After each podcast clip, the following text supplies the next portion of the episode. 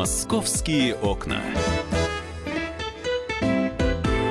Здравствуйте, уважаемые слушатели радио «Комсомольская правда». А, Это «Московские окна». Сегодня гость нашей студии – министр правительства Москвы, руководитель Департамента экономической политики и развития столицы Владимир Владимирович Ефимов. Здравствуйте, Владимир Владимирович. Здравствуйте. А, Сразу хотелось бы с места в карьер. У москвичей а, последние дни Самая обсуждаемая, наверное, тема – это предстоящий бюджет э, Москвы, поскольку нам уже много всем пообещали, э, как изменится э, главный финансовый документ в следующем году. А, Многие хотели бы узнать, за счет чего появятся деньги на расширение социальных программ, потому что мэр Сергей Собянин уже анонсировал нам повышение пенсий и детских пособий, и, конечно же, хочется узнать, а хватит ли денег на все на это. А, Безусловно, предстоящий бюджет, который мы внесли в Московскую городскую думу, а, является социально направленным. А, Так, темпы роста социальных расходов у нас в два раза выше, чем темпы роста остальных статей бюджета. Вот, за счет чего нам удалось сбалансировать бюджет, при этом сохранив его и инвестиционную составляющую. Это, соответственно, за счет того, что все предыдущие годы город активно инвестировал в инфраструктуру, которая в настоящий момент дает положительный эффект, инвестиции дают положительный эффект, и город на этом начинает зарабатывать. Владимир Владимирович, сразу объясните, куда инвестировали, во что вкладывали?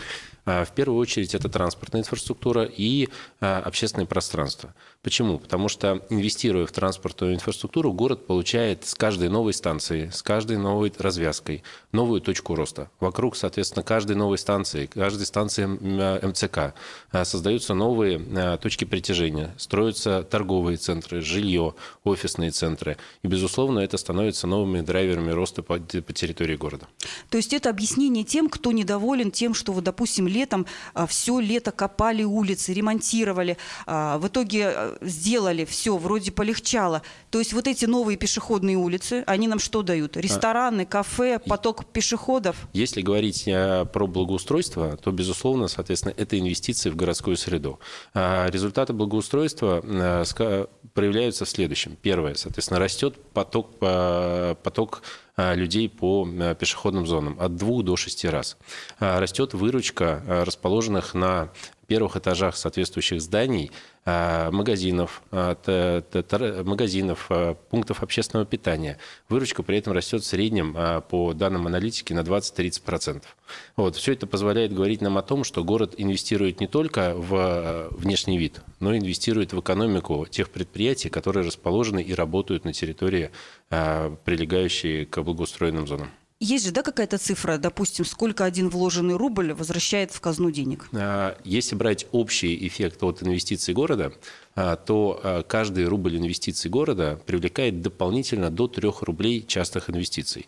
Вот. И именно благодаря тому, что город а, в кризисные 14-15 годы не снизил уровень инвестиций, это позволило нам а, не только а, не сократить объем инвестиций частных, чтобы наблюдали по экономике страны в целом, но и а, динамично развиваться а, вплоть до сегодняшнего момента. А, Если сравнивать с 2010 годом, то объем частных инвестиций с 2010 года в Москву увеличился на 70%. Для сравнения, в целом по стране всего на 7%. А инвесторы не боятся вкладывать в Москву? Как вам удается их уговаривать? Ну, дело в том, что инвесторы, инвесторов уговаривать не надо. Инвесторы приходят э, в те города, в те места, которые э, отвечают там взаимностью. Город, инвестируя в первую очередь в свою инфраструктуру, э, тем самым дает возможность и инвесторам зарабатывать.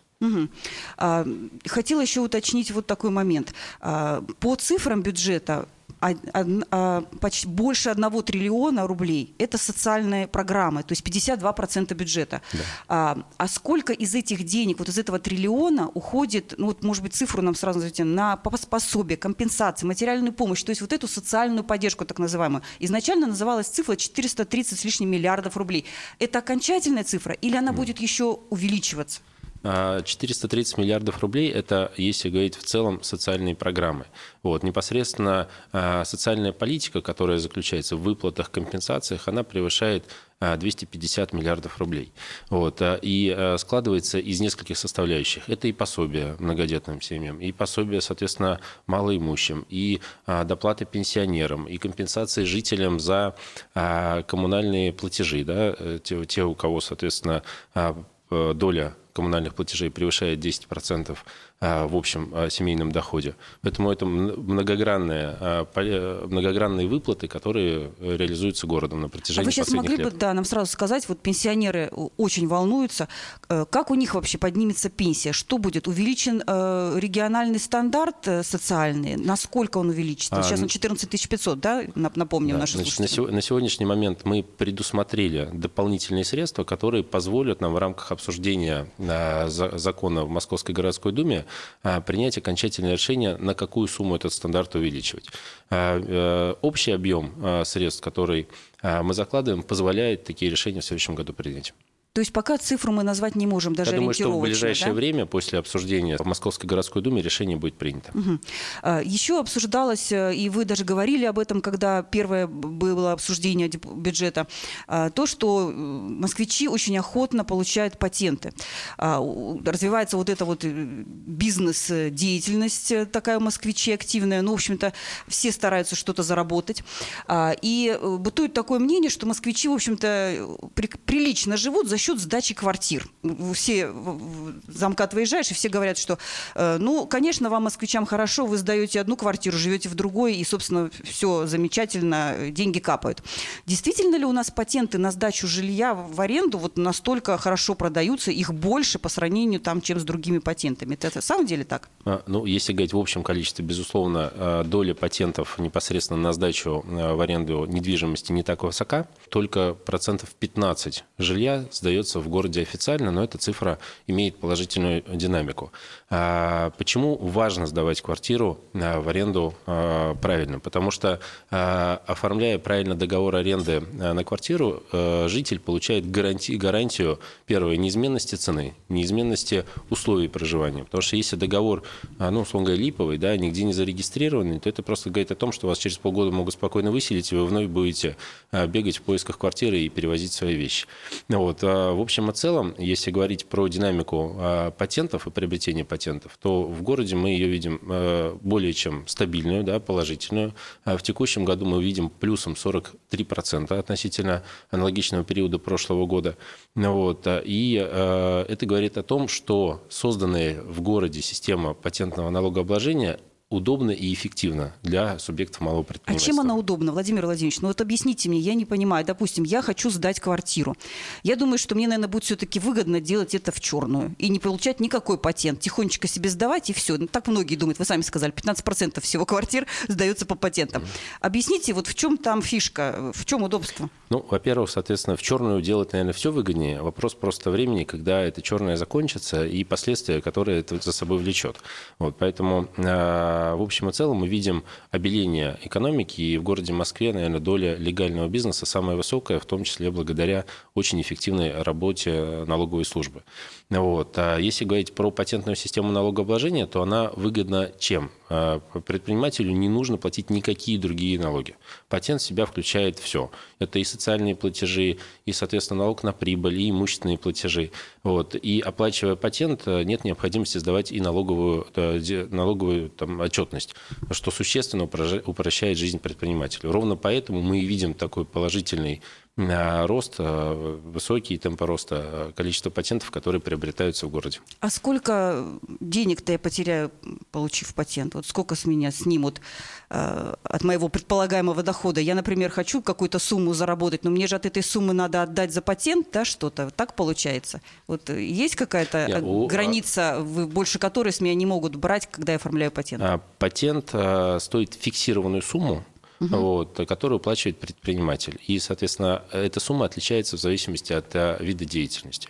Вот. А При этом а, сам факт того, что предприниматели регулярно переходят на патентную систему налогообложения, говорит о том, что а, этот подсчет существенно эф- эффективнее, существенно выгоднее, нежели чем, соответственно, общая система налогообложения. А сейчас мы уходим на новости и короткую рекламу. Напоминаю, гость нашей студии – министр правительства Москвы, руководитель Департамента экономической политики и развития столицы Владимир Ефимов.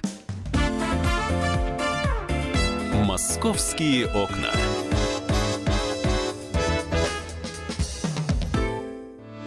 Главное аналитическое шоу страны. Михаил Зинович Юрьев, Михаил Владимирович Леонтьев. И в команде Анатолия Кузичева замена. Вместо Анатолия играет Илья Савельев. Но все остальное будет прежним. Это главтема. Они знают, как надо. Мы несем свою миссию выработать и донести до народа и руководства мысль о том, как должно быть. Программа «Главтема» на радио «Комсомольская правда». Слушайте в прямом эфире каждый четверг с 20.00 по московскому времени.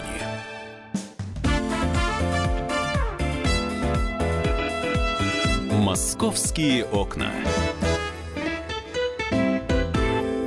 В эфире «Московские окна». Сегодня гость нашей студии – министр правительства Москвы, руководитель Департамента экономической политики и развития столицы Владимир Владимирович Ефимов. С вами я, специальный корреспондент Московского отдела «Комсомольской правды» Светлана Волкова. Получается, вот это мнение, которое очень распространено о том, что москвичи живут за счет сдачи квартир, это миф, да? То есть у нас не за счет сдачи квартир э, в основном. Так получается?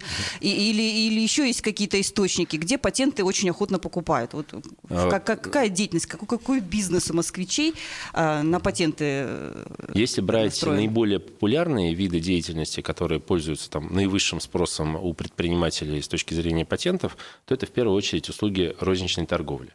Вот. А наибольшее количество предпринимателей выбирают именно, вид, именно этот вид деятельности, приобретая патент. Вот. А также касается это услуг по а, оказанию быто- ну, бытовых услуг, да, услуги, соответственно, общественного питания. Это те виды деятельности, которые наиболее востребованы в Москве со стороны индивидуальных предпринимателей. Мгм. То есть я, условно говоря, пеку пирожки у себя на кухне, получаю патент и, собственно, на этом зарабатываю, да? Так можно сделать? Ну, наверное, и так тоже можно. Вот. Вместе с тем мы видим, что все-таки в городе последнее время, в том числе благодаря развитию общественных пространств, все больше приобретает масштаб цивилизованные формы ведения бизнеса, такие как там небольшие кафе, небольшие ресторанчики частные. Вот, что, в принципе, характерно для всех развитых экономик. И если мы посмотрим там европейские страны, то мы э, повсеместно видим небольшие э, кафе и ресторанчики, которые принадлежат э, там, семье какой-то, да, то есть являются семейным бизнесом, и люди на этом э, зарабатывают. Мгм. А куда идут налоги, которые вы собираете вот от этих патентов? Э, Они на что в итоге тратятся? Какие там суммы а, в год, напри- например, что получает бюджет? Э, Это достаточно, например, чтобы какие-то социальные программы поддерживать? Или вы на другие цели направляете? А Что касается доходов от а, патентной системы налогообложения, то городом принято решение о том, что все эти средства идут на благоустройство районов.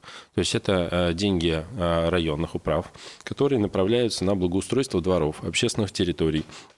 Вот, ну, безусловно, город и дополняет а, иными средствами а, эти работы, но а, каждый москвич должен понимать, что, соответственно, выбирая патентную систему налого- налогообложения, свой платеж он, по большому счету, инвестирует а, в благоустройство и развитие территории, где он проживает.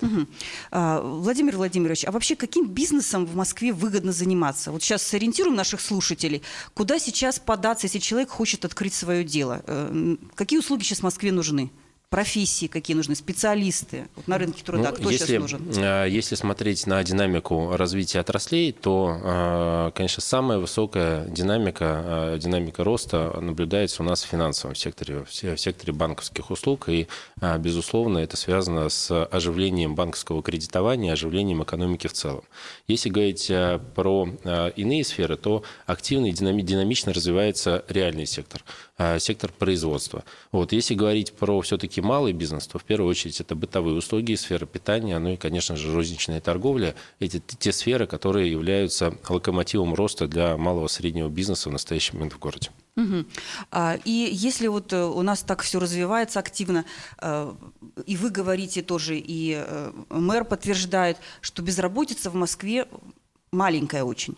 Э, Насколько вообще э, реально, что она будет расти, безработица? И почему она сейчас такая маленькая? Или это какие-то приписки? Мы что-то не знаем. На самом деле, может быть, она есть, Нет, большая? Действительно, безработица в Москве а, самая низкая в стране. На сегодняшний момент она составляет 0,4%. Вот, для понимания, это менее 30 тысяч человек.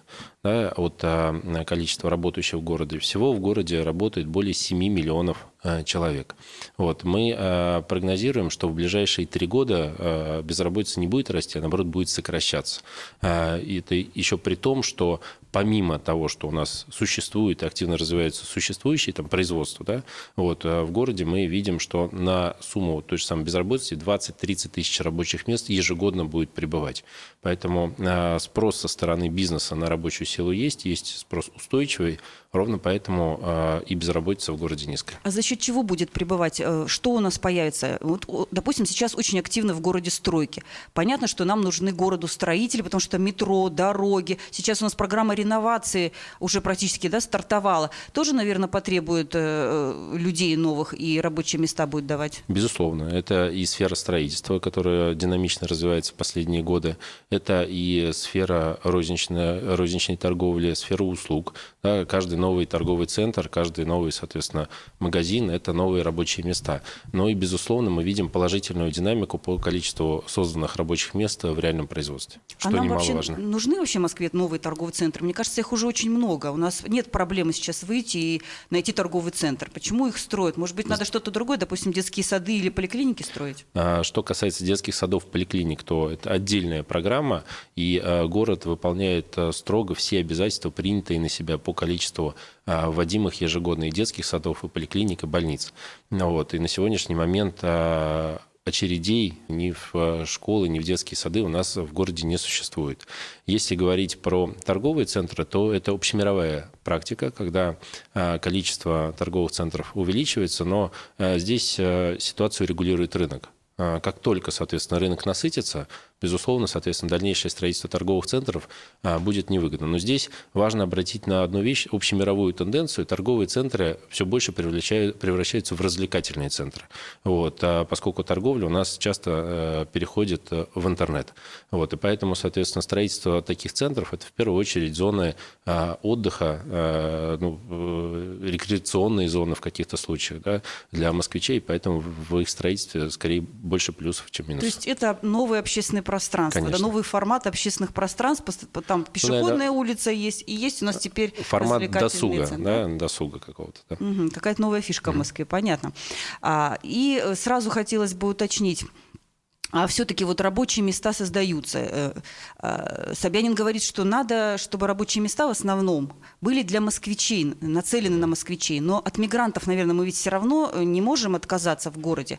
Насколько вообще нам это необходимо привлекать э, приезжих? Со стороны города? Дело в том, что город, и как вы правильно отметили, там, в том числе в сфере строительства, требует больше рабочих рук, нежели чем могут предоставить непосредственно сами москвичи. Вот, и поэтому это ну, общемировая тенденция в крупных городах, когда а, ряд а, профессий занимают а, при, при приезжие мигранты. Вот, на сегодняшний день наш миграционный центр выдает патентов около 400 тысяч в год ежегодно. Это те люди, которые легально работают на территории города Москвы, уплачивают налоги, вот, э, и в их привлечении там, в сферу строительства, в сферу услуг, в каких-то случаях кто-то там нанимает нянь, домоработниц. Вот ничего плохого нет, это нормально, это естественно. А сколько нелегальных вы как-то отслеживаете? Наверное, в два раза больше их, да? Ну, есть разные оценки на этот счет. Мы проводим а, активную работу с ГУВД а, города Москвы по выявлению таких лиц а, и видим положительную динамику в данной работе. На, в этом году у нас плюсом рост от количества оформленных патентов относительно прошлого года плюс 10%. Вот. Но здесь важно отметить, что это как раз именно легализация, а не новые мигранты. То есть мигрантов в городе больше не становится, просто все больше переходит на понятную прозрачную систему оформления своих своих отношений. Вот. А поскольку сам по себе а, процесс получения патента, он а, максимально упрощен. Да, то есть э, мигрант приходит в наш миграционный центр, в течение нескольких часов оформляет все необходимые документы, проходит медобследование, тестирование по русскому языку, и в течение месяца соответствующий документ будет оформлен. А вот вы говорите, что мигрантов больше не становится, а э, может быть их вообще меньше становится? Мы что ну, мы как-то, может быть, за, не замечаем? Э, нет такого, что у нас в каких-то отраслях их стало меньше? Знаете, у нас э, детальной такой статистики нет. Да, наверное, может поскольку а, мы можем посмотреть, что происходит с легальной сферой. Да? Что касается нелегальной сферы, вот, то это вопрос работы наших правоохранительных органов, но мы видим очень хорошую положительную динамику в этом направлении. Угу. А, есть ли у вас какая-то информация о том, э, в каких э, сферах города уже избыток специалистов, и вот ну, не надо такую профессию сейчас получать москвичам и нацеливаться вот на такой бизнес, потому что ну, уже там избыток, не будет никакого толку от этого. Знаете, можно было бы говорить об избытке специалистов, если бы у нас была высокая безработица вот, в той или иной сфере. Да? Но поскольку у нас сама по себе безработица крайне низкая, да, там, ниже, чем как я уже повторюсь, там, в остальных городах Российской Федерации, ниже, чем в абсолютном большинстве развитых а, городов мира. Ну, вот, то говорить о том, что у нас избыток каких-то профессий не приходится, а рынок Москвы очень трудовой рынок, да, в Москве очень динамичный, вот, а, и любой желающий может найти себе работу по вкусу. Вот, а при этом есть возможность в городе и пройти повышение квалификации, да, получить новые знания и, соответственно, переориентироваться в своей трудовой деятельности на ту работу, которая на сегодняшний момент более востребована. И это все бесплатно можно сделать? Ну, разные, раз, разные, да? есть, разные есть форматы, есть в том числе и форматы, когда а, город а, проводит ряд тренингов, консультаций для предпринимателей либо для жителей города, которые позволяют им получить новые знания. А сейчас мы уходим на новости и короткую рекламу. Напоминаю, гость нашей студии – министр правительства Москвы, руководитель Департамента экономической политики и развития столицы Владимир Ефимов. «Московские окна».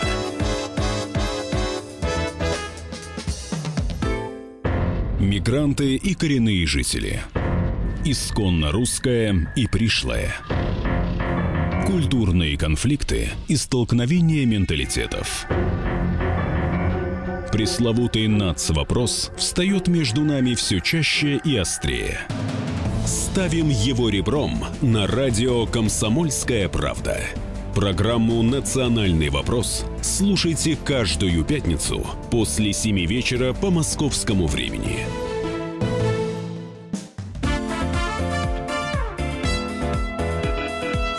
«Московские окна».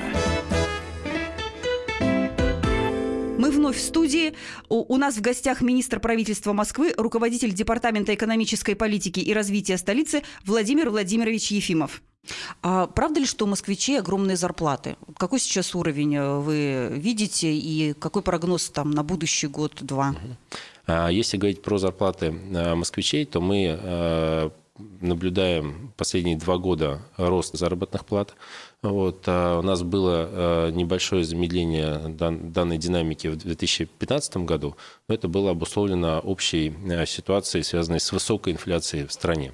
Вот. А за последние два года, повторюсь, у нас заработные платы растут, и рост зарплат составляет порядка 7% ежегодно. Аналогичные, аналогичную динамику мы ожидаем в ближайшие три года. Если говорить про среднее Э, годовой доход, трудовой доход э, в Москве, то мы ожидаем, что по итогам года он составит порядка 63-64 тысяч рублей.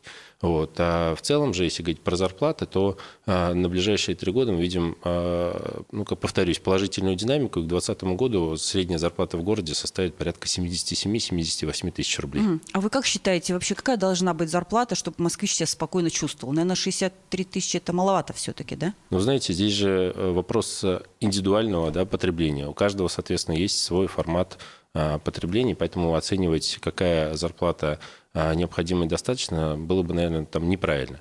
Вот. Если говорить в целом, то а, сам по себе формат а, зарплаты, он отражает уровень жизни в том или ином городе. Вот. Поэтому, соответственно, складывающийся трудовой доход, он учитывает и доход, в том числе предпринимателей. Поэтому можно говорить о том, что зарплата вот средняя, которая есть по городу, она, соответственно, не низкая, а позволяет получать необходимый набор услуг в городе и, соответственно, чувствовать себя комфортно. Владимир Владимирович, а что с выплатами и субсидиями? Расскажите нам об этом, пожалуйста. Если если говорить там про, например, сферу ЖКХ, то за последние годы э, город в две, два, более чем в два с половиной раза увеличил сумму, которую направляет на выплату субсидий да, по оплате жилищно-коммунальных услуги, услуг. Кроме того, существует целая система льгот. На сегодняшний момент э, более 3,5 миллионов человек в городе получают те или иные льготы на оплату жилищно-коммунальных услуг. Все это, безусловно, связано с тем или иным статусом, в том числе там, с тем, у кого невысокий уровень дохода. Значит, на будущий год городом заложены средства на существенное увеличение всех выплат, которые предусмотрены данным категориям граждан. Вот, и в ближайшее время в рамках обсуждения законопроекта о бюджете на следующий год и на ближайшие э, три года мы планируем определиться с точными цифрами и, безусловно, их анонсируем. Вот вы сейчас о ЖКХ заговорили. А, многих интересует, будут ли повышаться э, квартплата в следующем году, насколько и вообще реально ли для москвичей ожидать в ближайшие годы, нас давно этим пугает, стопроцентная оплата услуг ЖКХ? Ну, если говорить про экономически обоснованный тариф, то мы на него уже перешли. И с, с текущего года тарифы в городе являются экономически обоснованными. То есть это так называемая стопроцентная оплата? Стопроцентная да? оплата. При этом важно отметить, что э, городом проводилась э, очень аккуратная политика по увеличению тарифов. И если взять в среднем а, динамику роста тарифов за последние там, 5-6 лет, то мы увидим, что она а, составляет две трети от а, инфляции за соответствующий период. Вот. При этом важно отметить, что мы не только не допустили роста тарифов, мы высвободили деньги в бюджете, которые ранее направлялись на компенсацию ресурсоснабжающим организациям. Если говорить, например, про то же самое благоустройство в городе, вот та сумма, которую нам удалось сэкономить в этой части, в части э, за счет правильной тарифной политики, ровно эта сумма и была направлена на, так, на программу, например, «Моя улица». Вот, цифры абсолютно сопоставимые. Вот, поэтому э, здесь, э, благодаря вот этой вот разумной э, тарифной политике, город сумел перераспределить средства, которые направляются на сферу ЖКХ, и, соответственно, изыскать внутри самой отрасли средства, которые были дополнительно направлены на благоустройство общественных пространств. То есть теперь правительство Москвы не датирует для москвичей квартплату. Так что ли получается? Получается? Раньше было так, что часть э, там основную оплачивали москвичи, и э, какая-то как, там 20, наверное, процентов э, датировалась из бюджета города. И, соответственно, для москвичей вот это изменение тарифов было не так заметно. То теперь этой разницы нет. Все уже, да? Ну, мы плавно выходили на экономически обоснованный тариф, повторюсь, да, вот, а при этом, соответственно, рост тарифов у нас был ниже, в среднем ниже, чем темпа инфляции. Вот на сегодняшний момент мы имеем экономически обоснованный тариф, а, взвешенную инвестиционную политику наших ресурсоснабжающих организаций, часть расходов город по а, реализации инвестиционных программ берет в том числе и на себя. То есть, условно говоря, вот это вот э, датирование ресурсоснабжающих организаций частично осуществляется за счет инвестиционной программы города. Поэтому для москвичей рост, резкого роста тарифа не будет 100%. Да? У нас, во-первых, есть для этого предельный уровень, который определяется на уровне это федерального правительства. На, на будущий год он пока не утвержден, но, соответственно, я не думаю, что он будет э, выше, чем там инфляция плюс плюс 1-2%. Но это стандартный предельный уровень, который включает в себя общий темп роста на все коммунальные услуги, да, и, и там, условно говоря, темп роста платежного уведомления, которое получает гражданин. А повышение у нас планируется так же, как и всегда, один раз в год, 1 июля, да? Или да, у нас да. даты поменялись уже? Нет, также планируется 1 июля. Угу. А ставки за капремонт, взнос за капремонт, он тоже будет меняться? Потому что предыдущие годы, он примерно два года, по-моему, у нас оставался на одном уровне, и вот только в этом году мы э, оплачиваем уже больше тарифов. А на сегодняшний момент а, такое обсуждение не ведется, и планов по повышению нет. Угу. А что касается проезда на городском общественном транспорте, метро, многих, конечно, волнует наземный транспорт. А, будут ли повышаться тарифы и когда ожидается изменение цен? А, что касается повышения платы за проезд на наземном транспорте, то, безусловно, соответственно, такую работу мы ведем, ведем по расчету обоснования соответствующего повышения, но можно смело э, быть уверенным в том, что это повышение не будет превышать темпа инфляции, которая есть в городе. Вот. А в целом, если посмотреть на а, тарифную политику города на наземном транспорте, то мы увидим, что а, мы цены долгое время не повышали практически вообще, а в целом, соответственно, за прошедший период там, если брать коммунальные тарифы, то они выросли на две, на две трети от инфляции, да, то, соответственно, тарифы на а, проезд в общественном транспорте составят менее половины темпов роста инфляции.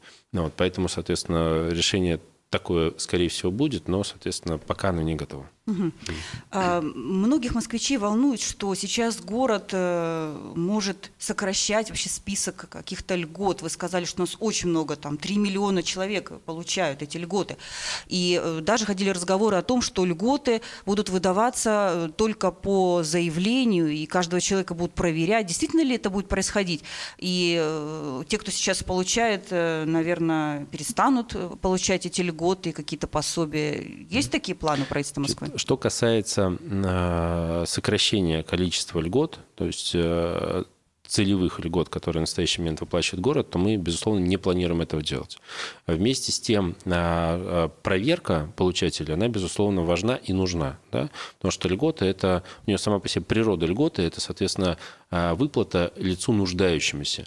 И лицо должно подтвердить факт нуждаемости. Да? Если, соответственно, человек имеет высокие доходы, имеет большой объем имущества в своем распоряжении, то крайне странно было бы городу еще дополнительно осуществлять какие-то выплаты. Поэтому эта работа а, планово ведется, она всегда велась.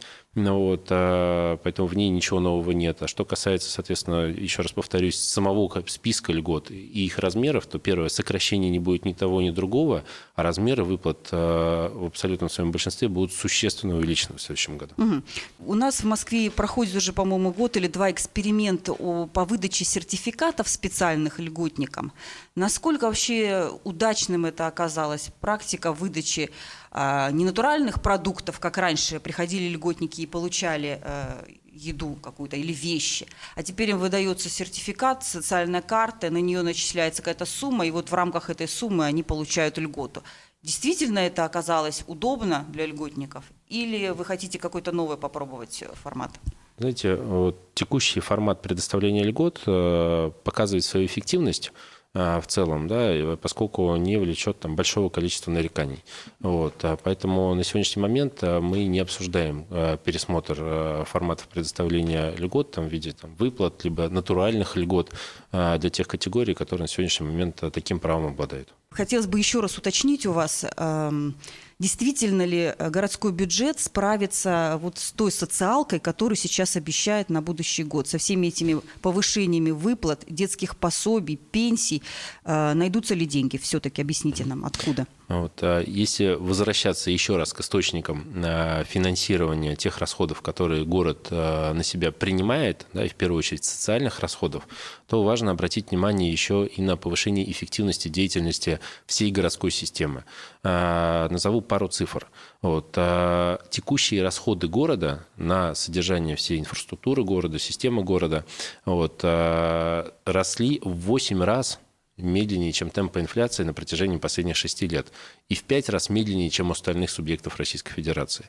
Все это позволило нам высвободить э, почти 300 миллиардов рублей, которые мы, с одной стороны, направляем на инвестирование, с другой стороны, мы можем себе позволить в том числе и повышение уровня социального обеспечения э, жителей города Москвы. Поэтому это такая многоплановая работа, как я сказал уже, с одной стороны, это инвестиции, которые дают в настоящий момент а, свой положительный эффект в виде роста налоговых поступлений а, в бюджет. Второе, соответственно, это существенная оптимизация а, структуры затрат самого, самого города. А за счет чего эта оптимизация происходит? Вы сокращаете кадры, э, в мэрии теперь меньше чиновников работает, соответственно, деньги освободились. Э, э, заместитель мэра Москвы Лексутов вчера, там недавно сказал, что пересаживает сотрудников служебных авто на такси. Это экономит 20% денег в бюджете. Что еще, за счет чего эта оптимизация проводится? Ну, это целый комплекс мер, да, связанный с первым, с, безусловно, с повышением эффективности труда, производительности труда. Второе, соответственно, это отказ отказ от э, неэффективных, необоснованных э, закупок. В городе сделана многоступенчатая система контроля за эффективностью расходования бюджетных средств. И в рамках, в рамках которой мы не только проверяем начальные максимальные цены, но и отвечаем на вопрос, а нужно ли городу на это тратить бюджетные средства. Но вот все вместе, а также, соответственно, оптимизация системы управления, сокращение в том числе числа государственных служащих в городе Москве, вот, позволило нам а, как раз соптимизировать ту цифру, о которой я говорил, и, безусловно, перенаправить их на иные цели, в первую очередь на социальные. А сколько экономия в год составляет? Вы можете нам назвать сумму? Вот если говорить э, оптимиза... ну, вот, эффект от оптимизации э, текущих расходов, вот, то здесь можно так у нас сравнить, например, с другими, да, э, э, то у нас получается эффект, как я уже сказал, около 260-300 миллиардов рублей в год. Это то, что мы сумели сэкономить за счет оптимизации работы э, всей городской инфраструктуры. На этом мы завершаем. Напомню, у нас в гостях был министр правительства Москвы, руководитель Департамента экономической политики и развития столицы Владимир Ефимов. С вами была я, спецкор Московского отдела комсомольской правды Светлана Волкова. До свидания. Спасибо, до свидания. «Московские окна».